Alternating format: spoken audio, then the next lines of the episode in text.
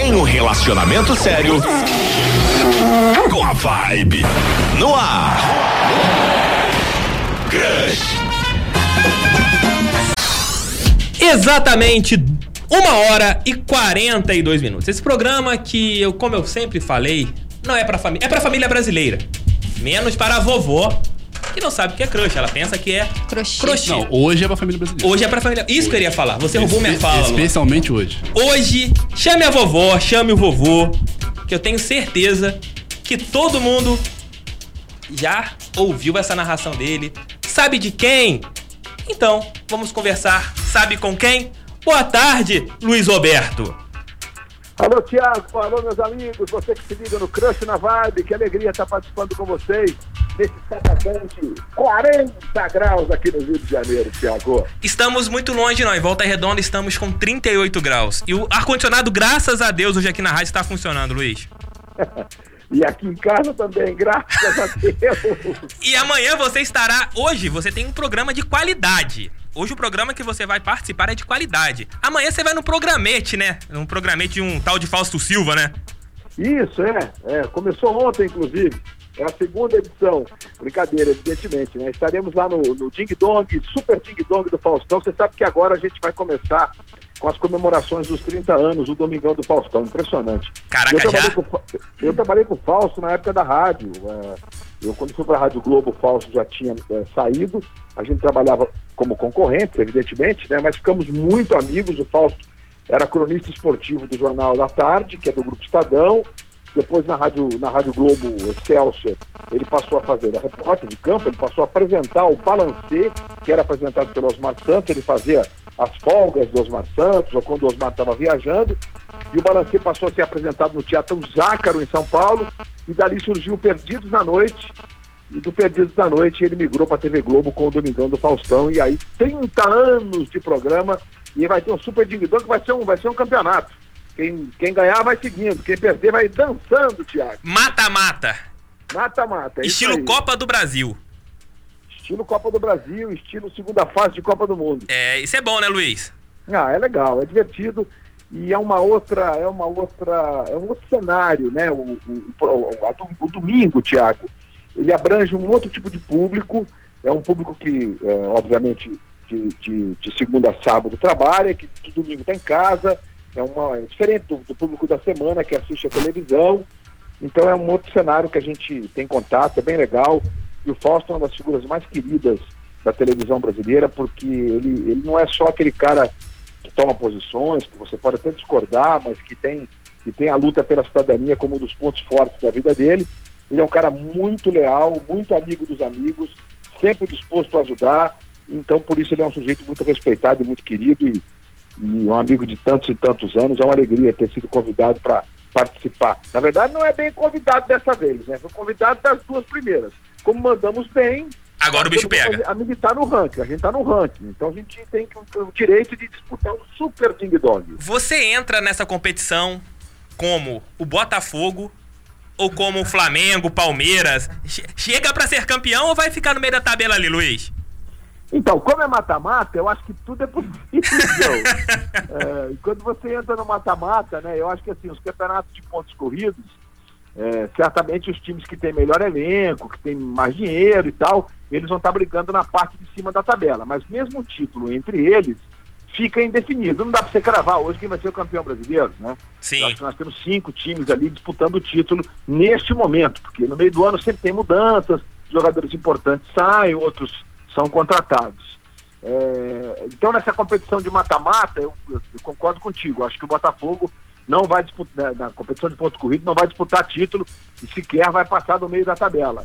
Mas nas competições de mata-mata é possível, é possível. Você joga jogo a jogo, é, estabelecendo uma estratégia para aquele jogo. Se ela der certo, você pode passar, pode vencer e pode seguir adiante. Luiz, É, é- falando do futebol, né? Mas lá no Dong eu acho que é, é muito imprevisível, depende muito do, do- do estilo de, de música que vai ser escolhido naquele dia pelo diretor. A gente não tem nenhum, nenhum, nenhum indício do que vai acontecer, né? Então, nos programas que eu mandei bem, por exemplo, tem um programa que foi Marchinhas de Carnaval. Eu, quando era adolescente, eu era apaixonado pelas marchinhas de carnaval. Então, isso me ajudou, evidentemente, né? É, mas amanhã não sei como vai ser. Agora, o cenário para os times é, como Botafogo, como Fluminense, como Vasco. Eu acho que esse cenário é um cenário bem, bem, bem difícil aí pra, pela frente nas competições, ou na competição de longa duração, que é o Campeonato Brasileiro, e certamente eles vão apostar de seguir mais longe, talvez, nas competições de mata-mata. É, Copa do Brasil, e no caso desses três que eu, eu te falei, Sul-Americana, né? Botafogo e Fluminense Sul-Americana. Acho difícil conquistar título, tá, tá, tá num cenário bem difícil. Acho que mais importante do que isso, Thiago, é que equipes intermediárias estão trabalhando melhor que esses gigantes do futebol do Rio. Esse é o problema. Como, como o Atlético Paranaense, por exemplo. Então, o Atlético Paranaense tem estádio de primeiro mundo, ganhou a Copa Sul-Americana ano passado, já é mais uma vez participante da Taça Libertadores. Um CT genial. Então, esses times, e isso, esses times intermediários estão passando do ponto de vista de performance os times do Rio, especialmente Botafogo e Fluminense. Luiz Roberto, você é casado há quanto tempo? Eu sou casado pela segunda vez é, há nove anos. Há nove anos. O nosso programa é o Crush na Vibe. Aqui toda semana a gente traz uma pessoa pra desencalhar. A palavra é certa é essa, desencalhar. Tem muita gente desencalhada aqui eu já falei isso no primeiro programa, eu quero ser o Silvio Santos. Daqui a uns 50 anos, quero encontrar com uma pessoa na rua e falar assim: eu casei graças a você. Luiz. boa, boa. Qual dica que você daria para essa molecada? Nós temos aqui hoje a, a nossa querida Valéria, está subindo pelas paredes, está querendo encontrar alguém. Qual dica que você daria para a molecada que quer encontrar uma pessoa? Então, o Thiago, eu acho assim, é, na vida você tem que buscar para fazer parte da sua vida, né, para dividir a vida com você durante um período longo, se possível, para sempre, nem sempre é possível, eu estou no segundo casamento, por exemplo. Você tem que encontrar uma pessoa, primeiro, claro que existe a paixão, existe o amor ali que bate sem você estar tá prevendo. Mas para você escolher de ficar junto, essa pessoa tem que ter algumas coisas que são parecidas com você. Ela tem que pensar em alguns conceitos é, de uma forma próxima. Se houver muita divergência de modo de vida, de ideologia, etc., não é fácil. Depois de um tempo, o desgaste acaba te levando a ter uma, uma relação mais difícil. Então, acho que o mais importante é quando você for escolher, você não escolher só por um conceito, né? Os mais jovens normalmente são levados muito pela, pela, pela sedução, então a questão física é muito importante, que tem que bater fisicamente, porque o, o conceito de bonito e feio é muito, é muito aleatório, não dá para você dá para você estabelecer o que é bonito, o que é feio para cada uma das pessoas. Às vezes o que é bonito para um não é tão bonito para outro. Mas isso conta muito, né? A atração física conta muito. Só que na hora de escolher alguém para ficar junto, tem que ter muita serenidade e sabedoria. Se você escolher uma pessoa que mais para frente, o que ela pensa de diferente vai gritar muito, a tua relação está fadada a terminar. Então acho que a, a, o segredo está aí, encontrar um equilíbrio, claro que não existe pessoas absolutamente iguais, mas pessoas que se aproximam em conceitos importantes, né? conceitos de vida mesmo. Né? Se você entende que a pessoa tem que ah, ser, ah, a pessoa tem que respeitar os direitos humanos, etc. e tal, respeitar as diferenças. E a pessoa que você escolher, por exemplo, você não for uma pessoa que seja adepta, por exemplo, né, de, de, de não homofobia, etc. e tal, existem muitos, milhões, é, provavelmente você vai ter um problema mais para frente. No começo vai é, ficando, passa por cima, mas depois chega uma hora que não dá. Então acho que esse é o conselho mais importante. É a, é a sabedoria na hora de fazer essa, essa simbiose de conceitos de vida, Tiago. Perfeito, Luiz. Qual programa do Brasil você tem. Valéria, leve-se pra vida. Você teve um conselho Sim. do Luiz Roberto. Lembre-se, Luiz Roberto está tendo um conselho de vida para você arrumar um crush. Que honra. Oh, Luiz, Aqui Capricha, no programa. Valéria. Capricha, Valéria. Pode deixar comigo. Luiz, aqui no programa nós temos, além de mim, mais duas pessoas que são oriundas do futebol. Mudar, é. estão mudando de área. Um veio aqui com, passando mal para te fazer uma pergunta, que é o Arley. Tá? Não tava nem aguentando vir no programa hoje, veio apenas para te fazer uma pergunta. E também tem o Luan Ragner. É, é um nome, é um nome imponente, né? Luan Ragner ele tem uma. Ele ficou pensando durante uma semana. Qual pergunta ele iria te fazer, Luiz? Fala, Luan. É, então, primeiro dizer, né, que é uma honra tá, tá batendo um papo com o Tá Luiz tremendo, Roberto. Luiz. Tô tremendo, tô nervoso. Tô Fala frio. sério, Luan. Bem-vindo, garoto. Vamos lá. Ah, obrigado, Luiz. É, então, quando eu postei aquele vídeo que você mandou pra gente no, no Facebook, todo mundo falando, não, pergunta pro Luiz sobre aqueles negros maravilhosos. Então eu queria te perguntar, cara, qual foi o negro mais maravilhoso que você já teve a honra de narrar na sua vida? Sua longa carreira. Opa, que pergunta boa e difícil, hein? É, mas eu tive a honra é, de narrar, embora já, embora já, é, digamos, é, no time de veteranos, o maior de todos, que é o senhor Edson Arantes Nascimento o rei do futebol incomparável, único, nada passa perto do que o Pelé fez dentro do campo. E eu me lembro quando surgiu a Copa Pelé, organizada pelo saudoso Luciano do Vale. 87, né, Luiz? Isso mesmo. E eu, eu narrei os jogos da, daquela Copa Pelé pela Rádio Gazeta de São Paulo. Então foi uma alegria muito grande poder ter narrado os jogos do Edson Arantes do Nascimento, o Pelé. Então esse é incomparável, certamente o negro mais maravilhoso de todos os tempos jogando futebol. É o Rei Pelé, esse eu não tenho nenhuma dúvida, Luan. Luiz, você falou, você falou um ponto agora que eu tenho um pensamento. É, a Copa das Confederações é um torneio falido. É um torneio que muitas seleções vão com os times alternativos. E a gente vive o um momento hoje de celebrar o passado, celebrar o que foi bom. Você não acha que a FIFA, ao invés de fazer a Copa das Confederações como um evento preparatório para a Copa do Mundo, não deveria fazer um torneio de legendas, lendas do futebol? Por exemplo, uma seleção brasileira com Romário e Ronaldo, é, Roberto Carlos, o, a França com Zidane, com Thuram, entre outros campeões do mundo, uma, uma Holanda com Sidorf. Não chamaria mais atenção do público do que uma malfadada Copa das Confederações?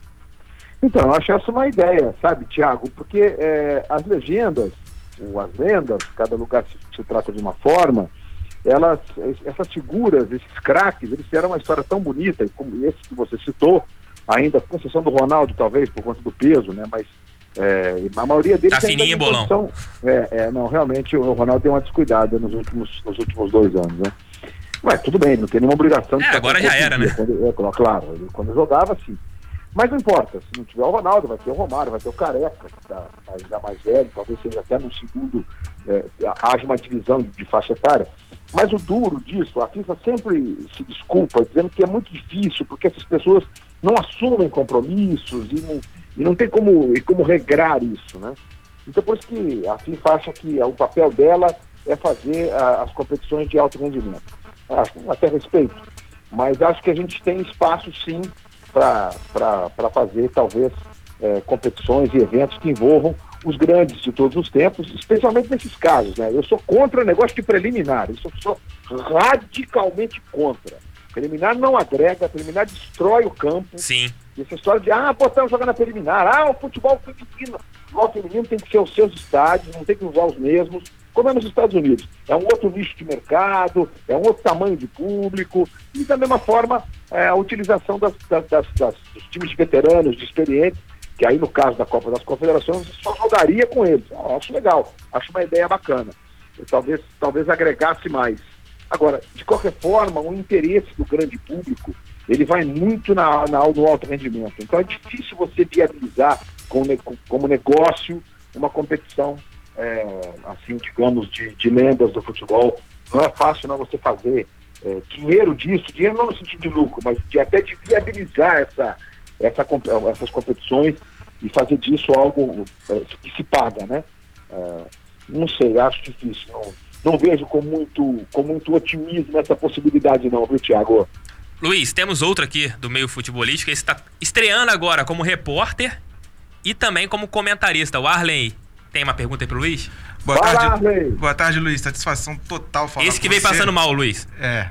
É aí, garoto, agora tá tudo sob controle. Tudo, tudo tranquilo. Mas então, Luiz, a gente que está começando agora no meio do rádio, a gente tem muita dúvida sobre uma transição, uma possível transição do rádio para televisão, principalmente no meio esportivo. Você que já era um, um, ótimo narrador no rádio, na Rádio Globo, depois também virou um fenômeno nas, nas telinhas, né, na televisão.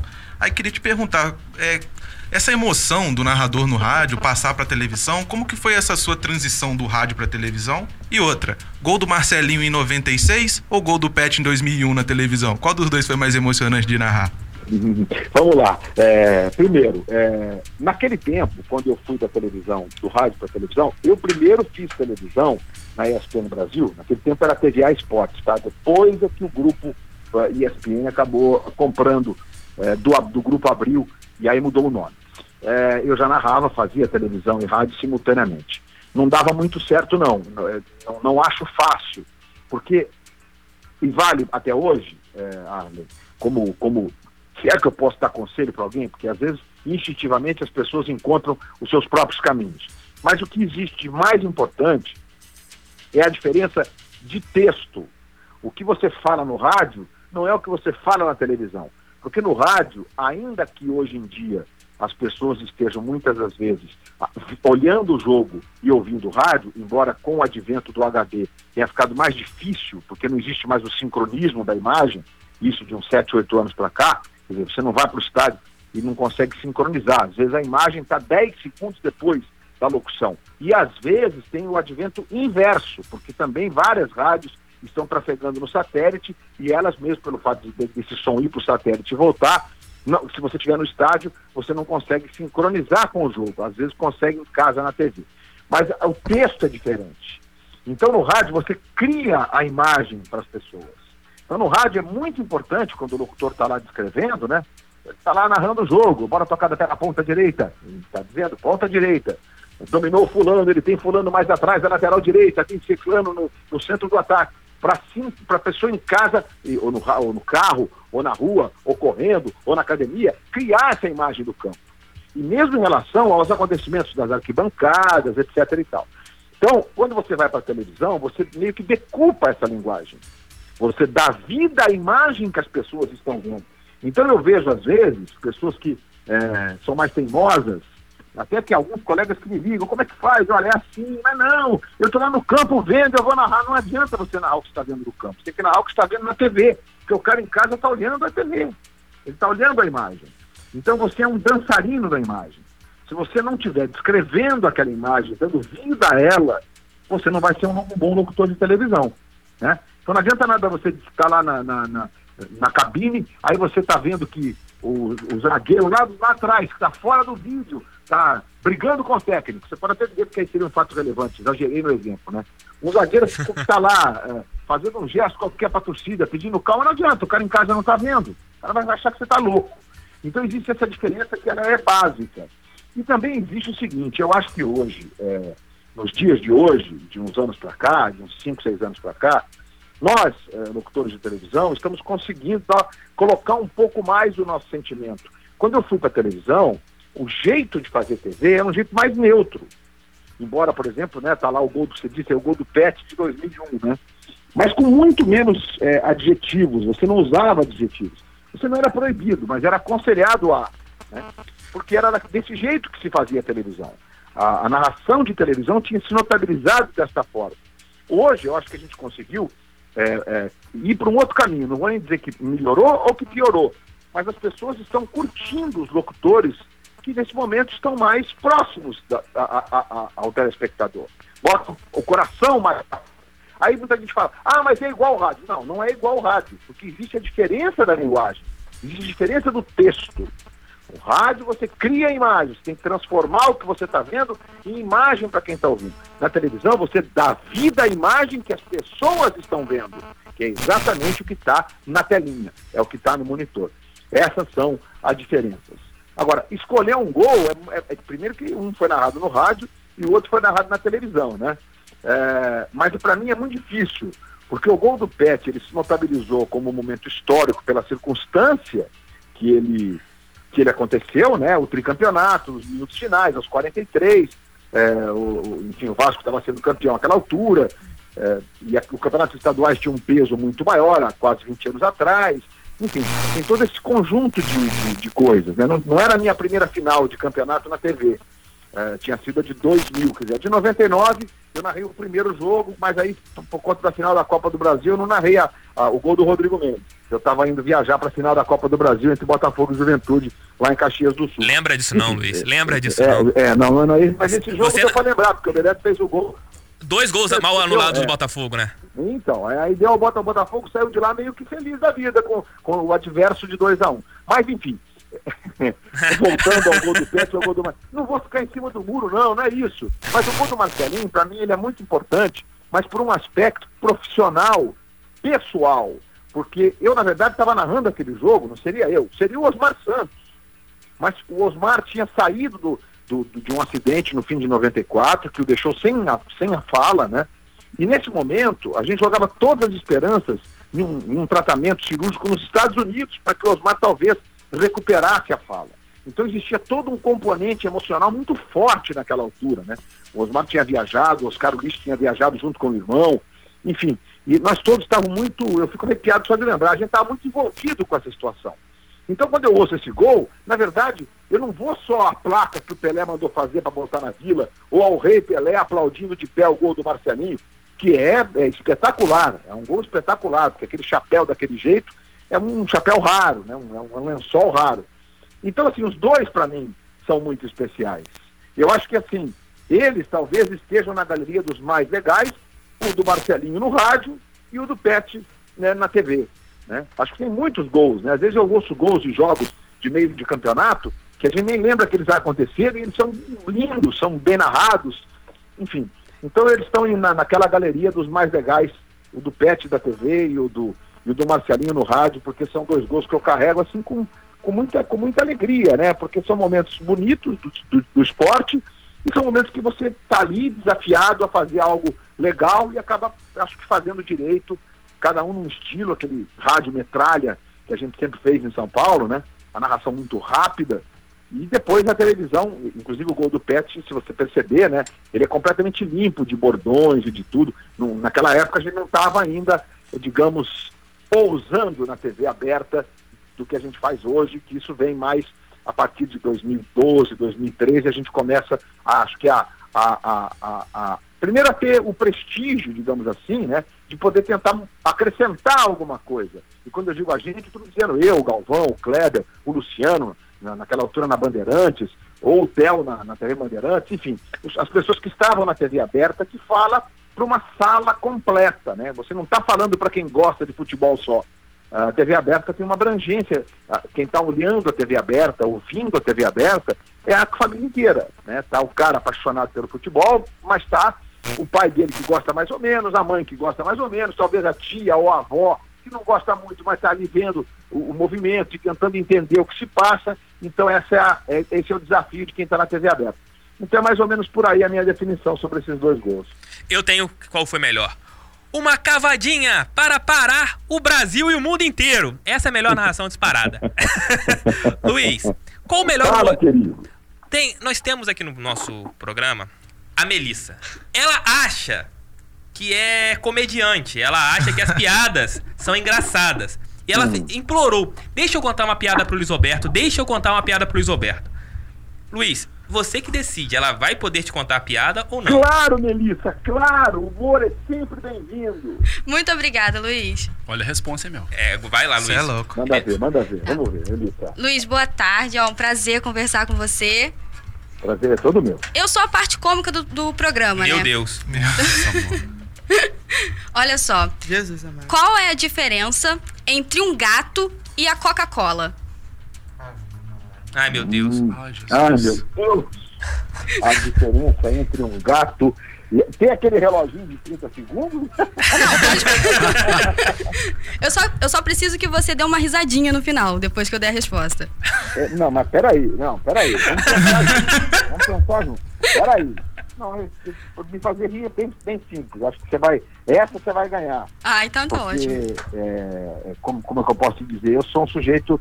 Primeiro, eu sou um admirador do bom humor, né? É, independentemente do, do, do grau de graça, digamos assim, né? Porque muita gente acha que ah, não tem graça. Eu acho que existe, existe sempre uma, um charme, digamos assim, é, é, no humor, seja ele o que se chama de humor britânico, né, que muita gente não entende, né? É, ou então o humor nosso, o humor mais escrachado, é, enfim. Não, eu pensando também. aqui. Luiz tá usando esse Peraí, tempo pra peraí. pensar na resposta. Peraí, tô pensando, eu não fiz o reloginho, eu tô, tô tentando enrolar. É, Qual a diferença entre o gato e a Coca-Cola? Meu Coca-Cola? Deus do céu. Ai, Jesus. É, O gato é felpudo ou não? Não. É qualquer gato. Qualquer gato e a Coca-Cola. É, porque se fosse o felpudo, seria o gato Mia e a Coca-Cola Light. Ah, mas poxa vida, né? Acertou? Acertou!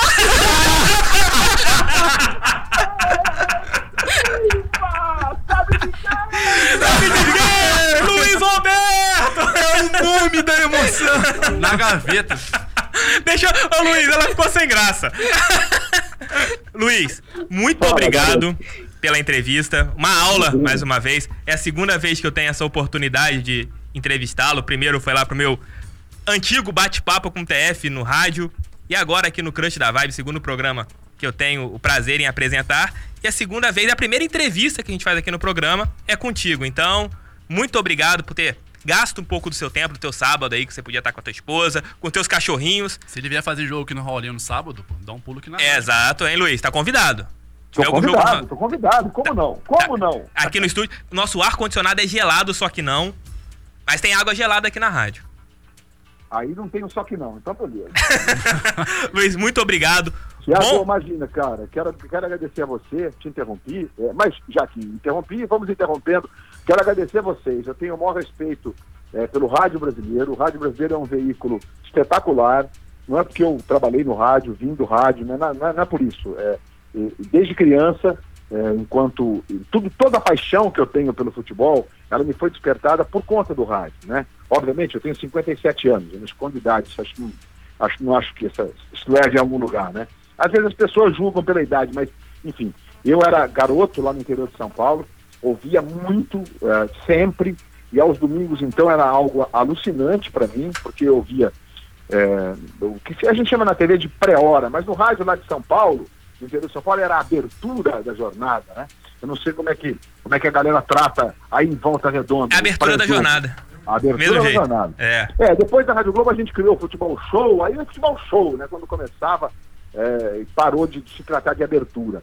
Mas eu, eu, eu, eu fui um ouvinte quanto mais de queridos companheiros que inclusive já, já nos deixaram, de gigantes do Rádio São Paulo, mas de onde vem a minha paixão pelo Rádio do Rio?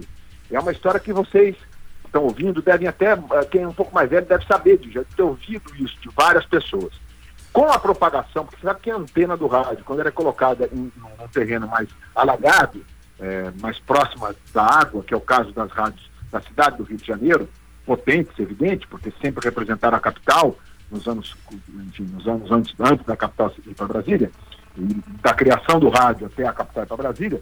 Então você tinha uma propagação muito boa, especialmente à noite.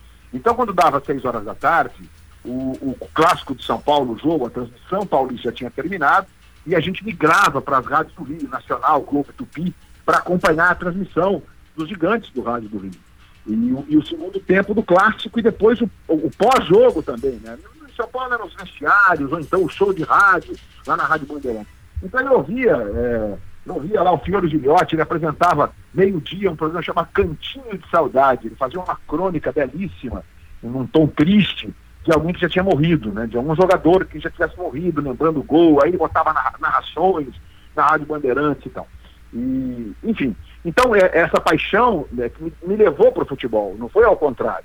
A paixão pela comunicação e de ouvir o futebol pelo rádio é que me levou para o futebol. Claro que meu pai foi jogador pro- profissional lá no interior de São Paulo, isso tudo me ajudou também. Mas essa paixão vem do rádio. Então eu tenho o maior respeito pelo rádio e a todos aqueles que fazem o rádio brasileiro. Porque o rádio não é um veículo feito por uma ou duas emissoras. O rádio brasileiro, ele é forte e poderoso porque ele é local, regional e feito por centenas de emissoras de rádio, como vocês estão fazendo aqui na Vibe FM. É isso. Parabéns, Thiago. Obrigado pelo espaço. Conte sempre comigo. Um beijo em toda a equipe aí. E é isso aí. Enquanto o gato mia a Coca Light, vamos nós em frente. Luiz, abração, boa sorte amanhã no Faustão. Um programa mais ou menos, né? Tem menos audiência que o nosso, mas vai lá. Hoje você tá arrebentando de audiência no Brasil, Luiz. Fica Ô, com louco Deus. Meu, ô, louco, meu. Ô, louco, bicho! Abrimos o programa hoje com o Pintinho Amarelinho e agora com o Faustão. A concorrência, anos 90, mod on aqui na rádio. Beijo, Thiago. Fica com Deus. Abraço, Luiz!